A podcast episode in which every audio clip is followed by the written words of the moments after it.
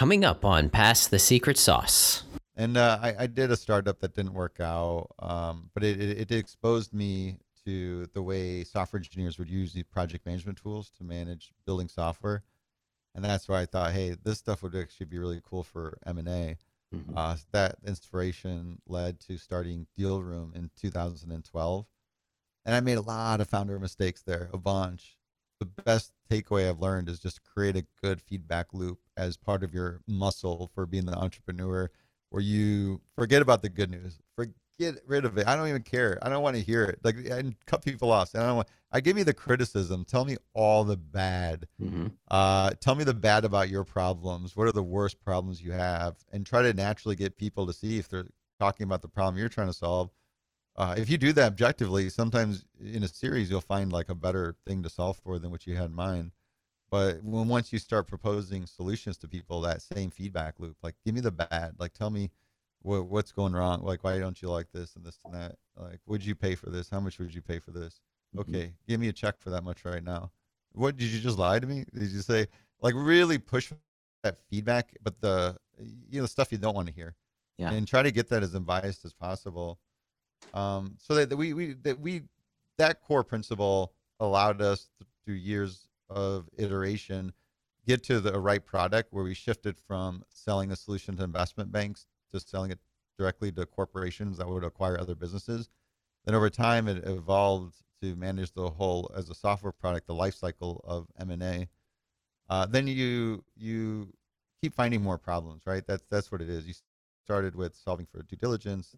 We talked to more practitioners. We talked, learned about the integration problems, start building solutions for that and that continues to go. So as a company, we solve a lot of different problems. Some of it goes into uh, a technology product. Uh, some of it gets written up as best practices, and we have different publications. But I, I think all this rolls up into how we want to change this industry. Because mm-hmm. now you know, like you're you're making these improvements and solving these problems, but they they start rolling up into a theme of how the industry is evolving and it's going from this traditional finance focus like everybody critiques and tinkers with a model until they got something justifiable for the purchase price to do the deal. Yeah. But it, it's ultimately all the post close activity that generates the value.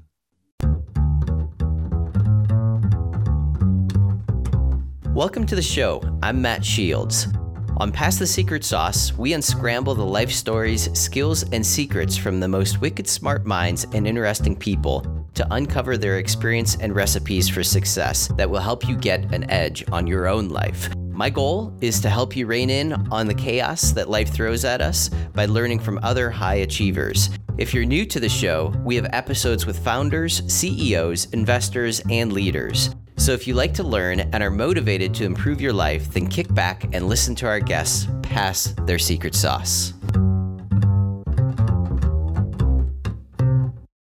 Kison Patel, CEO and founder of M&A Science.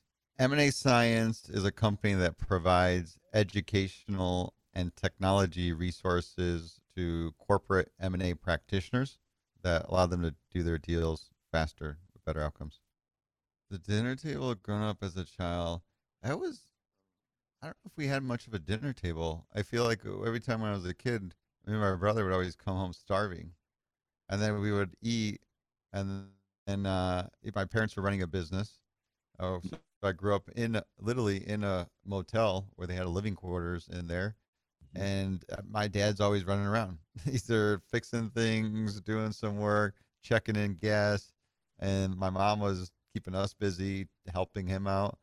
And uh, yeah, I, I, don't know if we had much of like a traditional where we really sat down at the dinner table. I feel like everybody kind of ate at different times. Yeah. And uh, yeah, it wasn't as much unless you had guest over. So it was probably like reflective of today, the very uh, dynamic eh, approach to this. But um, yeah, not so much. Mom loved cooking her Indian food everything was so spicy. I remember being a kid, always complaining to mom about it. Like, mom, this is too spicy. I can't eat it.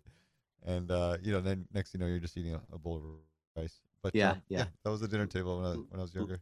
Love it, love it. So, so your your parents ran a motel. It sounds like, or or owned they, the motel. They did, they did. That was the thing. The Indians from the region of India where my family came from. That was the business. They loved hospitality. They, they had quite a few. Uh, starting with that, it's it's nice to see the progression where they they're actually owning some bigger and better hotels. Not my yeah. family per se. My parents are retired now, but um, y- you know they have their run for a while. No, I love that. Love that. And and obviously, I'm sure that that that rubbed off on you. Uh, you know, having growing up in you know, an entrepreneurial type setting. You know, how do you think that that influenced? You uh, growing up and then you know making a decision to actually start your own company. I, you know as a kid it was just my parents were always working. They're always working always mm-hmm. working. And later when you start they ask get you to help start counting bills and doing deposits and things like that and you're like whoa this is interesting. This is seeing all the money go through and understanding the business model piece of it. You get interested. I, I didn't have a family that encouraged it. My dad was always wanted me to get into engineering or go study something. Mm-hmm. And I, I I struggled with having a tor- short attention span. I think that was a thing where I did okay in school, but it got harder and harder. And I mm-hmm. noticed that that it was a challenge for me specifically because I had a very short attention span. And then when it got up to college and you you're tested on on uh, material that's presented through lectures mm-hmm. and not just yeah. books you can memorize all the words or the keywords and called it a day, that it got really tough, and, and I ended up uh, getting dismissed from school. yeah, so. yeah, no, and that's that's actually interesting too. Um, do you do you feel like that even you know when, when did you start your your your first company? Was it right when you um, got kicked out of school, or was it you know shortly thereafter, or or you know how how did that progression? Um, work where you started well, your own I remember, thing? I remember when I was 12, there was this transition of going to your junior high school, and it got really cliquey. And I, I got made fun of and bullied, and I, I didn't have nice clothes. I had my lovely immigrant parents that uh, had me with uh, two pairs of jeans and three shirts. I remember one of them was pink. So mm-hmm. if you mm-hmm. can imagine what I wore every Wednesday and uh, that was my driver. I just wanted nicer clothes, and I started my first business from, when I was 13 from the locker in, in junior high school, where I would distribute cigars, cigarettes, and chewing tobacco. So really, wow! Created a tobacco shop from my my locker, and uh, it was doing good. It was making about hundred bucks a week, and things got upgraded. I got some nice Nike Air Maxes, and uh, upgraded the wardrobe there but uh, that's probably the early first business. So there's always that kind of drive to do something. You start like trading baseball cards. You understand mm-hmm. the fundamentals of how commerce works, and then mm-hmm. where else can you apply it? Yeah, I love it. I love it. And, and out of curiosity, um, and I'm and this can also correlate into later in life. Um, when you when you got your upgrades, you know, your upgraded shoes and all of that, you know, did that did that help your life, your your your social you know social life or you know your your standing in the in the school at all? I'm curious. yeah yeah I, there's probably different struggles i can point out with. I think that with your confidence it definitely helps. Yeah. You, you start building more self-esteem and confidence. And, I, I think it helps. Yeah that's exactly where i was going to go with that. Like you know even as as we you know mature through our our you know different ages and whatnot um, you know you you you sort of attach you know a worth to the different things that you have. Even even if it's that you you are completely not showing anything that you know of what you have um, i feel like you know having having the confidence to be able to not have to have all the flashy things is uh you know a a, a a stepping stone in itself, if that makes sense. So I, I just, I, I, and I don't know where any of this questioning is going, but I'm just curious if you have any opinions on, um, you know, showing showing the wealth, being very very flashy, and and feeling like, you know, that's the way that you need to, you know, project yourself, or is there something to be said about, you know, being more reserved and um, you know having that confidence to be able to not worry about those types of things and and you know prove yeah, yourself by your by what you do does that you know there, there's there's some personalities around that right some people really like to put themselves out there to you know sort of show the wealth and they want the gratification or make the uh, impress people. There are some that are a lot more humble. I think the key things to remember is, yeah, I remember my, I had an uncle that said it the best. He said he he was a second uncle that was really off and dressed so cheap and didn't spend money at all. And I was like, Mhm. Uncle, you know, you have some money to spend here. Uh, how come you, you know, like got the Dodge Caravan? You know, we can upgrade these things. Uh, and he just he put it so clearly. He's like, he's son, the person that surrounds themselves with luxury, then loses it. That's the person that suffers. hmm But he says so much in so few words because I sat there and thought about that for a while. I was like, well, that's such a if you humbilize yourself where you really aren't concerned about anything that your material that you'd lose, you do pretty well. And I always I had that. I always bought a secondhand car and was like, if somebody dinged it, I didn't care. Yeah. If some you know whatever happened happened. Uh, so I, I, I yeah, I mean, so that you you get that, and I I think the other piece to be mindful of is the wealth generation is the outcome, right? You can't get fixated on the money. M- money's like air. Like you, you just you have to have it to live. That's not what you want to think about. The capabilities, your development professionally that allows you to have the capabilities to create value.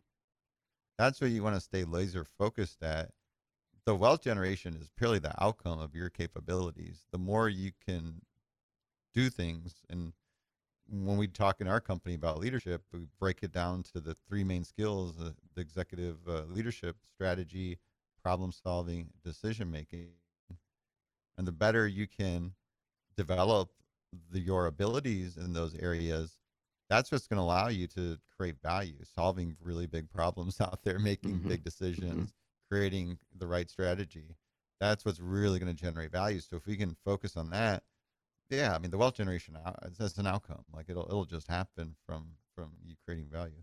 Yeah, I love that. I, I'm so glad that I, I went down that path because that's a fantastic answer. So thank you for that.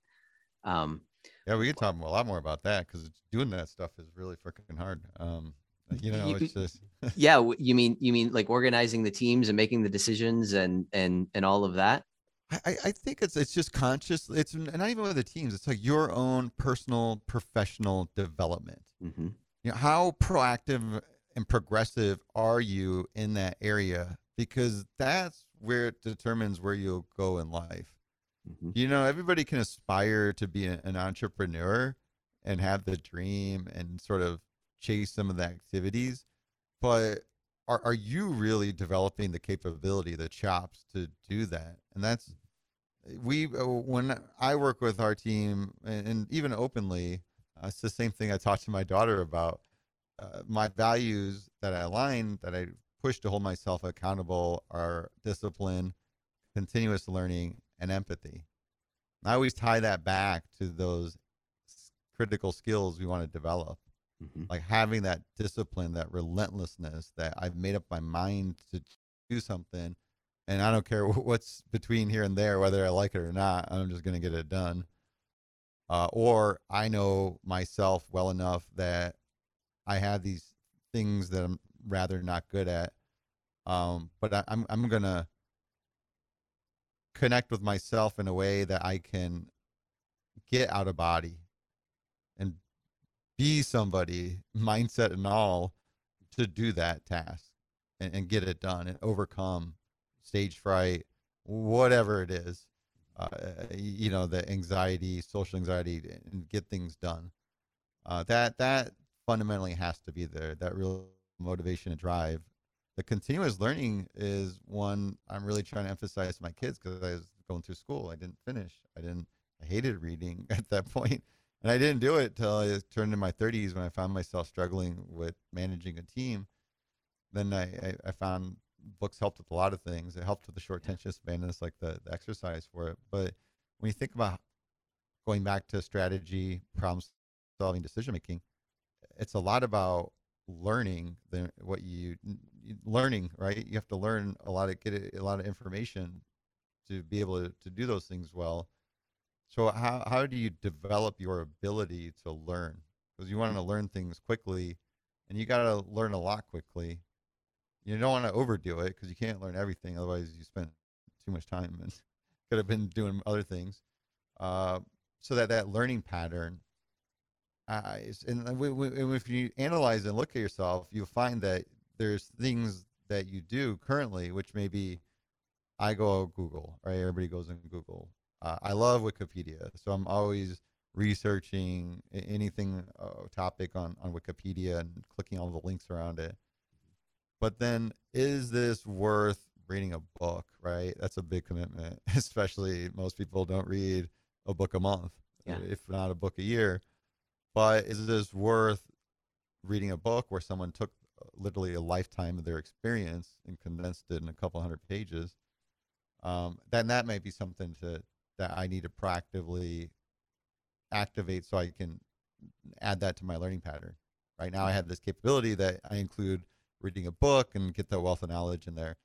And the one I'm, I'm specifically working on with my daughter is learn, learning from subject matter experts, right? That here's a person that lived it, that went through this.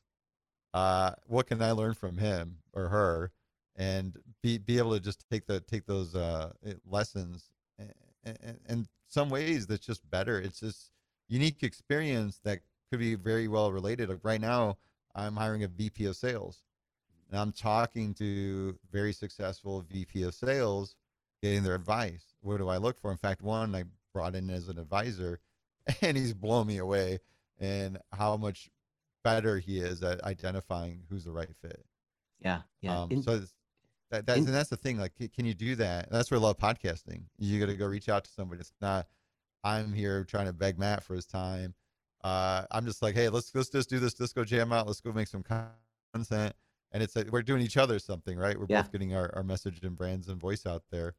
Uh, but then you build these relationships with people that you often wouldn't have access to. So there's that, you know, part of that learning pattern. Then the yeah. third one is empathy. When we think said things are said and done, so much of this is around how we can create influence and get people to to do things. Um, I, I like focusing. There's a lot I can think about when it comes to influencing people, but just empathy. I, I think we always it always the thing where you can just you have to listen 1st mm-hmm. You truly, truly have to listen first. Your agenda and what you're trying to achieve needs to go to the side so I can listen to the other person, what they're thinking, how they feel, why they feel that way, and under from that understand what like what are your goals? Like what's Matt trying to achieve? What what is he trying to do? What are some of the challenges he's trying to overcome? And how do I align myself to help him with that? Mm-hmm. You know that that's just we're in business to solve problems with mergers and acquisitions with these corporations. Running around trying to sell them our, our solution that's that's not the way to do it. It's to have a conversation and understand what they're actually who trying to solve for, uh, what their initiatives are, and that that's where it allows us to to create the value um, and find those opportunities to create value. But that that when you do that too, it's just that your ability to influence people and you can connect with them first and really understand things from their perspective it, just goes such a long ways and i, I think it's forget it's that eh, the listening we always emphasize listening but there's a big difference between listening to respond and listening to understand. Mm-hmm. And when you can learn how to do that, I think that's where you really unlock that magic to get people to do things. That that ability to convince anyone anything. Yeah. No, I, I you you've made you made so many so many good points there. Um when you when you are looking like what you said, you know, learning learning from other people, learning from people that have gone through it and experienced it. Um, how do you go about identifying you know the people that you would want to learn from because i i feel like and i've done this before myself where you think you think that that person has what you want but you later find out that they don't and and again um, you know success leaves leaves a path right so if if you're following somebody else's path who leads to you know a a, a poor outcome um, and you're you know you're you're bought in and you're following whatever that that person says to a T, uh, again you're you're more than likely to to have a poor outcome again as well. So how do you personally go through and and you know sort of qualify? Like even even the person that you said you you brought in um, you know the consultants the the VP sales consultant uh, you know how did you how did you identify him as like you know this is the guy that i want to to take advice from um, to be able to to you know learn to make sure that i get whatever it is that he's that he can offer yeah um you know i i think of beating the odds matt like that that is always the, the odds are always against you. Mm-hmm. uh, and I, I just i remember i had to do my first contracting project early 20s and I, you know everybody's traditional thing go eh, get three quotes from three different contractors and review them and I, I did that.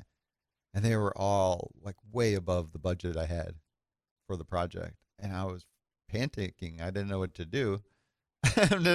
And uh i remember if it was my dad it was you know and i and he's like well go get another quote yeah, yeah.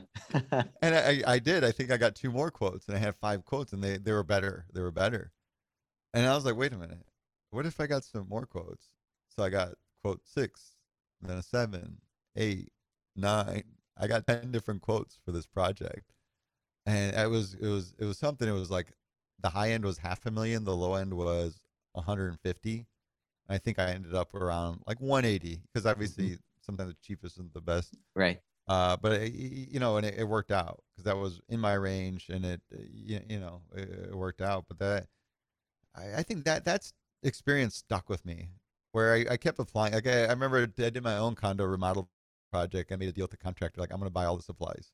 Mm-hmm. I'll buy, it. and I went online and just would sit there all day because I had the time. I was during a recession, and I uh, would just price shop stuff and find the reputation, the vendor with the best reputation, go through a bunch, find the lowest one, have the best price match the lowest one because I know the lowest one is it going to get it to me on time or in the yeah. right color or thing, uh, and then it, it, would work out. And it's just I think it was like a good like thirty percent savings just from from doing that. Uh, so that, that when it goes back to with these advisors, when I went to go search for this VP, I was, it was, it was about five years ago where I wanted to build a sales team, but I didn't know and I had a um, team member that was a researcher help me. I said, "Hey, can you do me a favor? I want to talk to a bunch of VP of sales." And I asked her, and we I made a search on LinkedIn, and she sent messages to 500 of them. Hey, it's Matt. If you've been listening to my podcast for a while, you know that I've connected with hundreds of extremely successful entrepreneurs We've interviewed multimillionaires, a few billionaires, top marketers, technologists, brokers, and so, so many more. Many of our guests have even landed on the Fortune 5000 or even the 500 list on at least one occasion. These people are doers, and these are the type of leaders that you want to be connected with and learn from. This whole thing started because I know that the fastest way to success was following others who have done what I'm looking to do first we created Pass the Secret Sauce so that we could get our own business questions answered and that we could get access to the best minds in business. You see, entrepreneurs are my people, and I truly enjoy connecting with and learning from other successful business owners. And I wanted you, my listeners, to be the first to know about something new coming out. We're calling this 99 Entrepreneur Strong, and it's a community of like minded business owners just like you who want to learn from and connect with other business owners to create generational wealth together. 99 Entrepreneur Strong is a community of individuals just like you who want to strengthen their business, learn what techniques are generating revenue for other business owners, and perhaps even collaborating on future projects and products. The goal is to get your business growing so that you can begin creating generational wealth. As you probably know by now, we invest in large multifamily opportunities, and we want to help our network of entrepreneurs be able to do the same. Some of my best friends are business owners, and it's so much fun being able to create opportunities and grow together. With 99 Entrepreneurs Strong, you'll be able to network with people from all sections of industry from investors looking to deploy capital to new opportunities, project managers looking for investors, marketing experts, contractors, mindset gurus, manufacturers, and so, so much more. I've been at this entrepreneur role for a while, and I know it takes a community to make just one business work. And the 99 Entrepreneur Strong community is my attempt to shorten your learning curve to get you plugged into leading experts that you need fast. All this so that you can generate the capital to invest in other passive income opportunities, such as multifamily. Unlike other groups, 99 Entrepreneurs Strong is a private organization that you have to apply for. Once you're approved in the group, we will match you with other entrepreneurs who we feel you will connect with. We hold monthly mastermind sessions where members will present their business story, what they need, and what they may be struggling with. And the group will offer suggestions, resources, or solve the business problems together. We also will hold other framework sessions throughout the month where other 99 Entrepreneur Strong members will present what they are currently doing in their own companies. Every session will be recorded and added to the library so you will have access to these resources whenever you need them. When you grow your business with scale, you can also impact other areas that are important to you. With the 99 Entrepreneur Strong project, combined with our portfolio of multifamily assets and network of other entrepreneurs, our personal impact project is to eradicate the euthanasia of dogs. It's a lofty goal, but I know we can have huge impacts when we join together. So, by applying to be a member of 99 Entrepreneurs Strong, you'll learn how to make your business grow with tactical advice. You'll network and personally partner with other extremely successful individuals. You'll learn about other generational wealth building opportunities. And perhaps the biggest impact is that you'll help eradicate dog euthanasia. With that, I look forward to meeting you, learning from you, and helping you grow. To learn more, go to 99entrepreneurstrong.com. Uh, like, hey, and it's some short message. Like, I'm, I'm looking to hire the leader. I need, I want to learn what to, what to look for in hiring a leader to take my company from whatever, like zero to 10 million sales or something. And uh, I had about 50, 60 people. I talked to a total of 60 different people. Wow. That were sales leaders from startups to Fortune 500 companies, Fortune 50 companies uh, and, they were willing to give advice. I found it interesting too that when you listen and get advice from these industry experts, it's a good way of, of interviewing people. Mm-hmm. Like what they tell you, you have a really good sense if they know what they're talking about or not. It just the way they, they explain things, mm-hmm. uh, it tells you a lot. So I, I, got to know a lot of folks and I, I would take notes and I would rate that relationship like an A, B, or C, and add some comments to explain why.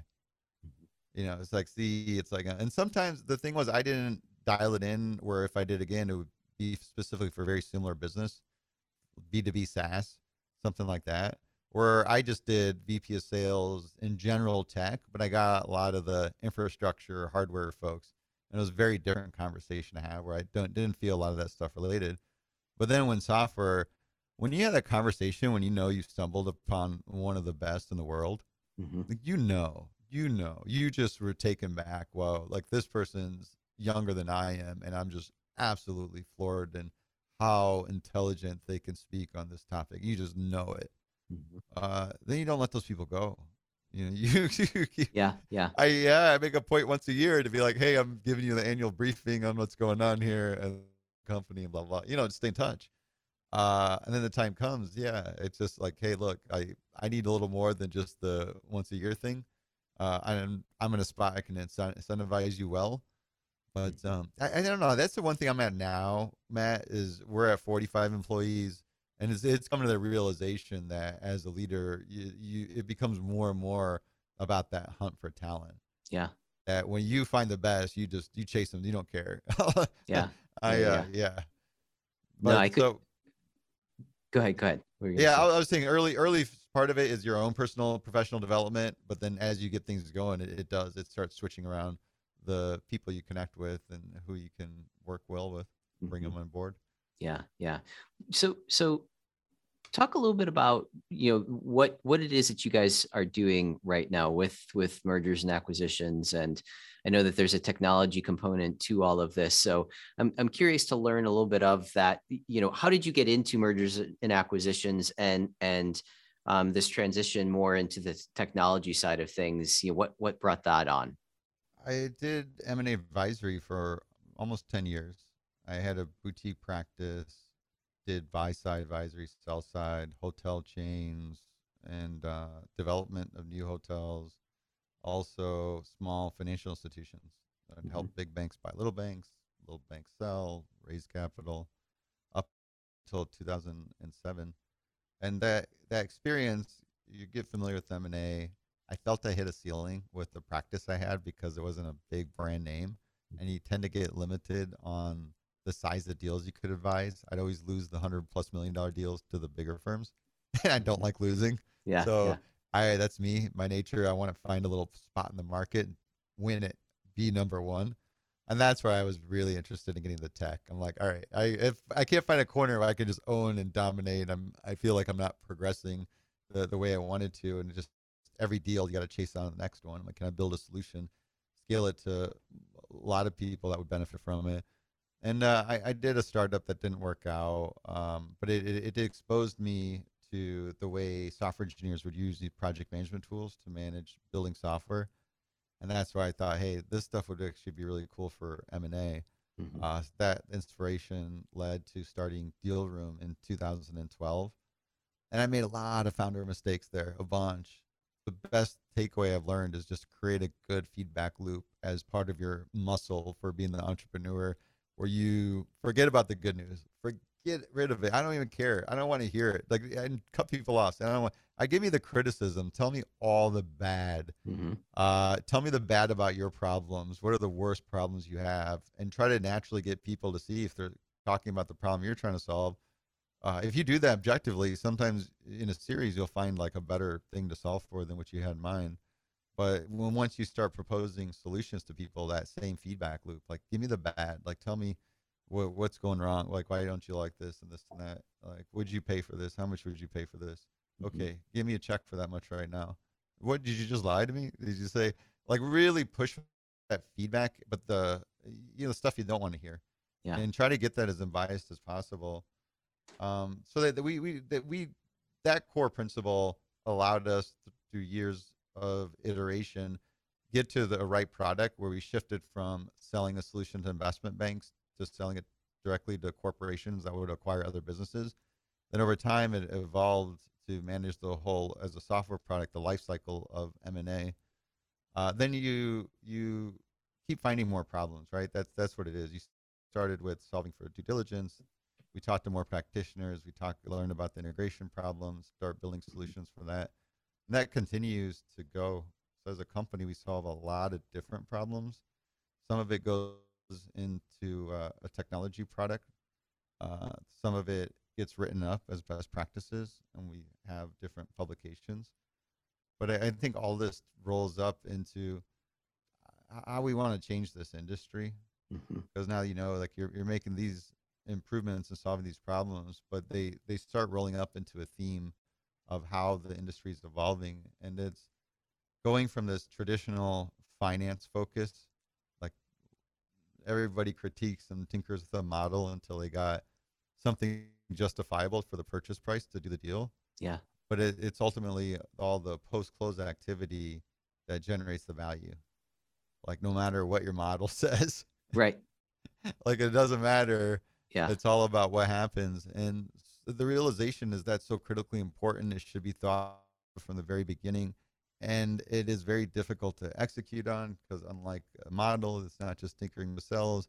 You got to motivate some people and align it really have the right people doing the right things and executing the right plan. Uh that that that's challenging. And i i i, I, we want to we want to change this industry to be more collaborative and people focused so that value gets generated.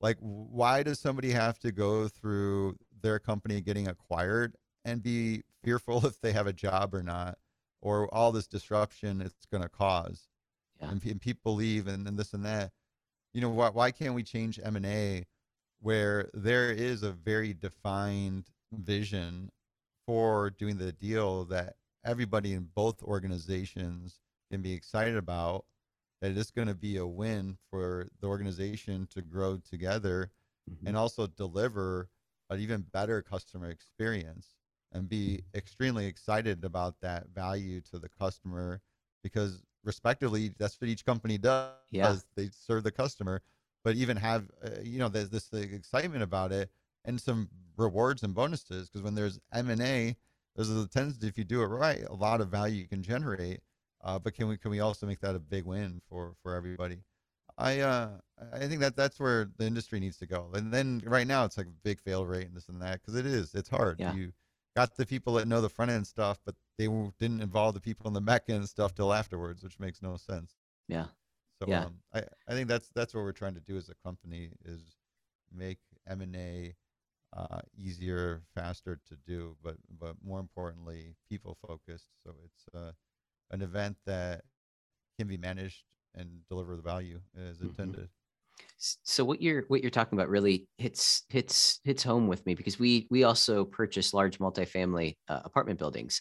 And essentially each each apartment is its own business more or less right? So just like what you're saying you know you what what your model says you know all your plans and all of that that that's all well and good but you know that doesn't include um, you know variables that are thrown in after closing that happen you know the the bank the bank changes you know something on you and and you know throws throws a hurdle in front of you and you have to make those adjustments and um, you know the the pandemic and um, supply chain issues and all of these things you know weigh in on you know how how well you can perform on what your initial you know business uh, process uh, was was put together. And I, I completely agree with you like figuring out figuring out a way to be able to pull in people you know that are doing they're doing it currently and there, i guess there's something to be said you know, if they're doing it poorly um you know how much of that gets transferred over but but being able to you know sort of commingle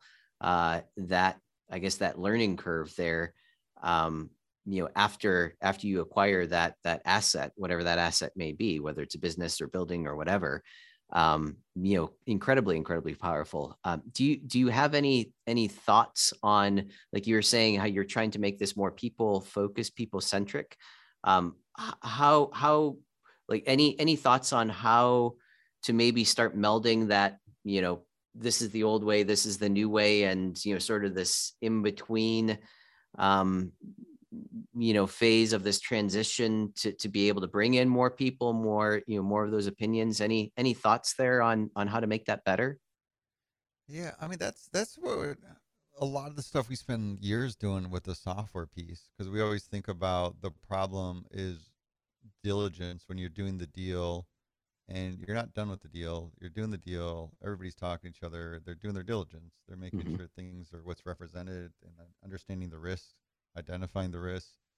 Uh, and there that in the traditional sense, it, you're just have this giant Excel tracker with here's all the information I need yeah and then um, here's uh, you know some follow up questions that I have, and you're trying to have a conversation in Excel tracker, which is awkward. And then you're like, hey, this document's here in this data room. Go find it. It's 4.6.8. dot, You know, 13. eh, wait, w- w- and then you got to go hunt around for it, and then you you, know it's just really really tedious. Uh, to bring that into just like the modern day not quite chat tool, but like a project management, like an Asana, a Mhm. Monday.com type of tool uh, for M&A. It just allows you to have that collaboration where now you can prioritize things. Like, all right, here's like the top 10 things we need to get done today.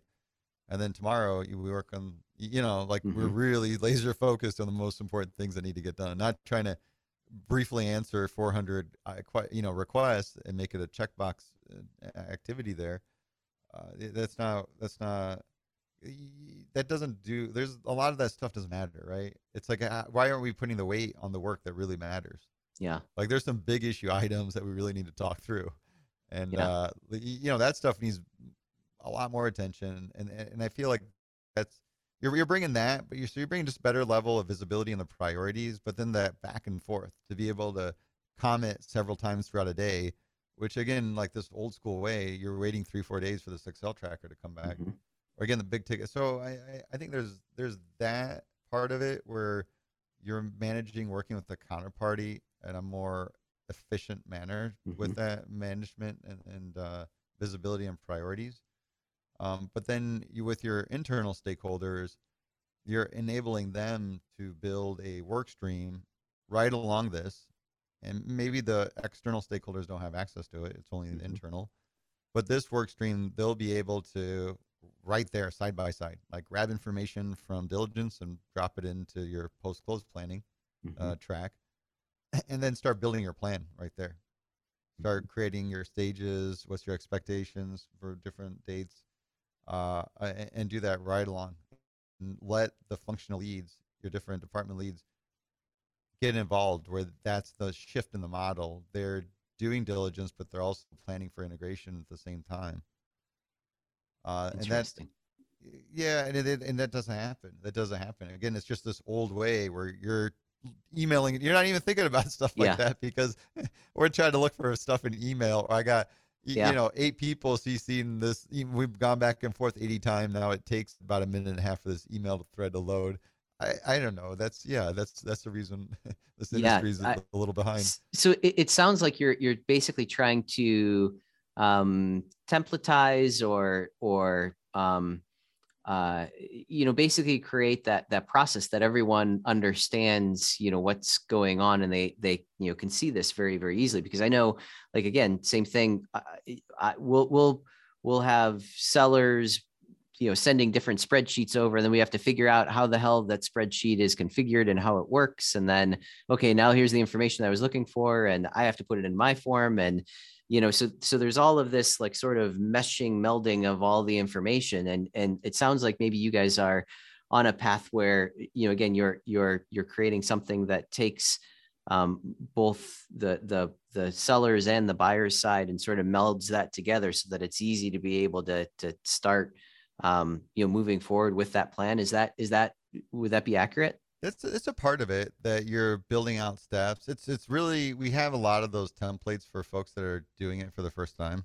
Mm-hmm. It's really helpful. Usually, if it's a company that's mature, they'll they'll have a lot of that in place, and we may bring it from Excel into that product environment. So essentially, uh, digitize the, their current steps into uh, one central platform. Mm-hmm. Um, but there, there's the practice piece too. I think with the way we approach our podcast we host, we look at it as crowdsourcing best practices. It's very much of digging into some practical how to's and really figuring out. And then there's the underpinning theme of the industry moving to agile. A lot of the same challenges you have with M&A is fundamentally similar to building software. Mm-hmm. You get a lot of assumptions in the beginning because that's what you're building it on. You're building a yeah. model like fully based on assumptions. And then throughout the whole process, you just keep getting more and more information, which like software is getting from feedback from customers.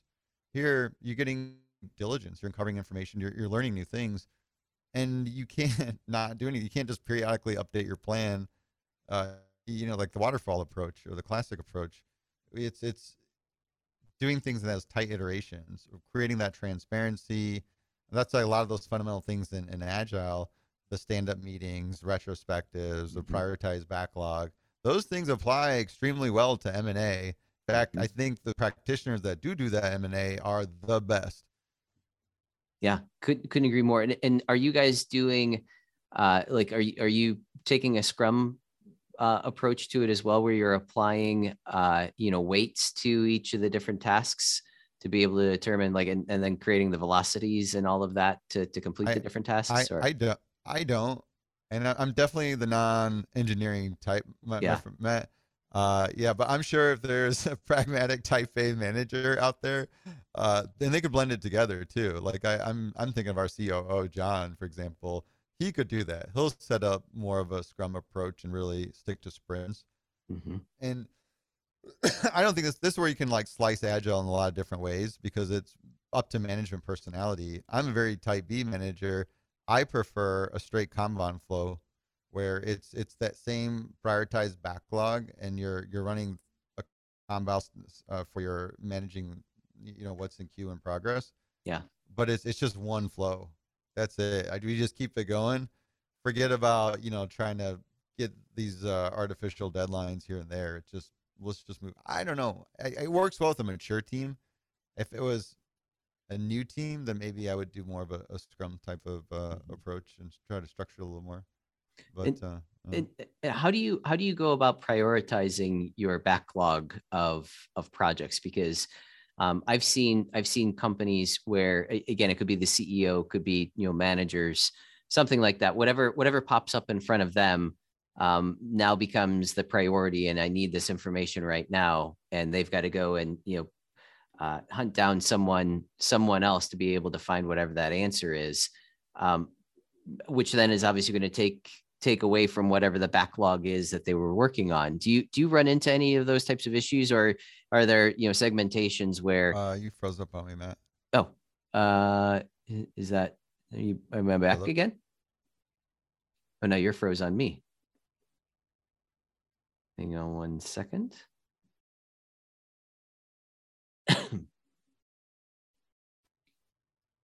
there we go. Oh, yeah. Looks like we're back. Froze up on me there. Yeah, yeah, you froze on me then too. Um, so Oh, so it says my internet's unstable. Huh. I can uh check my speed. It looks okay though. yeah, no, I think we're good now. Okay. But yeah, and, and again, we'll edit all this out, so so no worries. But um, uh, I, I'm curious how you go about prioritizing your backlog, and I don't know how much of that that last question you heard, but but basically, um, you know, prioritizing the backlog so that uh, you know you you might have an executive, CEO, manager, whoever it is that has a question, and all of a sudden this question comes in out of nowhere, and uh, you know the person who has to answer that gets taken away from whatever the backlog is. So then it's up to that person to essentially you know determine is it is it worthwhile for me to step away from what i'm working on here and answer whatever this question is? Or do i do i move forward with this? I, i'm just curious your thoughts on that because i've i've i've had other people and i've seen it myself where um, you know there there can be a lot of um, there can be a lot of calamity a lot of uh, you know confusion. What's priority right? I've got this guy asking this this this but i still have this to work on. So Yeah, I, I, it, it's like an ongoing thing. It goes back to that learning pattern, right? Like, how do you learn to get more effective about managing yourself and your team? Um, we do uh, a project management tool. We, we use our own right now, uh, Mhm. and that's just your to-do list. We use Slack and then Calendar, and so the discipline around this is anything that's short form, right? Really quick question, my comments, ideas for marketing team, like all that Yeah. stuff. Slack. That It's all organized through channels, and you want to you want to create a good communication platform. Like that's my goal at the end of the day. I want every person in the organization to feel their voices heard. Yeah. And that's my job. Listen to them, both the good and bad. Right. I, I want to hear your ideas. Yes, I want to hear when they want to point out some cracks appearing in the floor, and we, Yeah. so they don't blow through. Uh, and then that's so that that's having that the Slack channels there to, to encourage a lot of that where you put the purpose and there could be a different one like sales like let's talk about what, what our goals are and the outreach and then some of our strategy like bring your ideas to that channel we'll post some news updates and things like that uh, so the you know a lot, lot of it's there for the quick communication questions then we have our project management tool that um, we're going to have a descending list in order of priority. Uh, so the most important is always on top. And um, I have a team. I work with the team of uh, three admins that work with me to help execute against that, Mhm. just so they can assist with working cross-functionally uh, to to help their various um, you know teams. Because some of the challenges when you have cross-functional projects, you just it's it's nice to have a team that can own it and just make sure that things are moving along. Uh, and then the thing, so uh, that that's like reviewed at least weekly because the challenge is your priorities will shift. So you do have to be very proactive about grooming and making sure things are adjusted accordingly, and then just review that. Uh, and then the calendar is where you just put you got to allocate time. Like at the end of the day, I wake up and just follow the calendar. Yeah. And Yeah. it, it- you know, in the beginning of the day, it's like the little personal habits I'm working on. Right, do 15 minutes yoga or something Yeah. and then you know put those things in there and schedule it but that that's part of it is you have that thing and it's on your priority making sure there's dedicated time allocated to executing on those priorities um, and then what's nice like I, I have a team that i work around that also can do the same thing because i find the challenge i ran it up against was that um, I wasn't didn't have time to do the proactive real value add effort because my calendar was so full from all these different activities. Um, now that's where we're really changing the approach to bring team members that can actually help do some of those proactive efforts. So, Mhm. and then this is where managing your schedule. If I'm to spend 30% of my time with customers, 30 percent of our time with prospective customers. You know, you think of strategy and working with your internal team and hiring.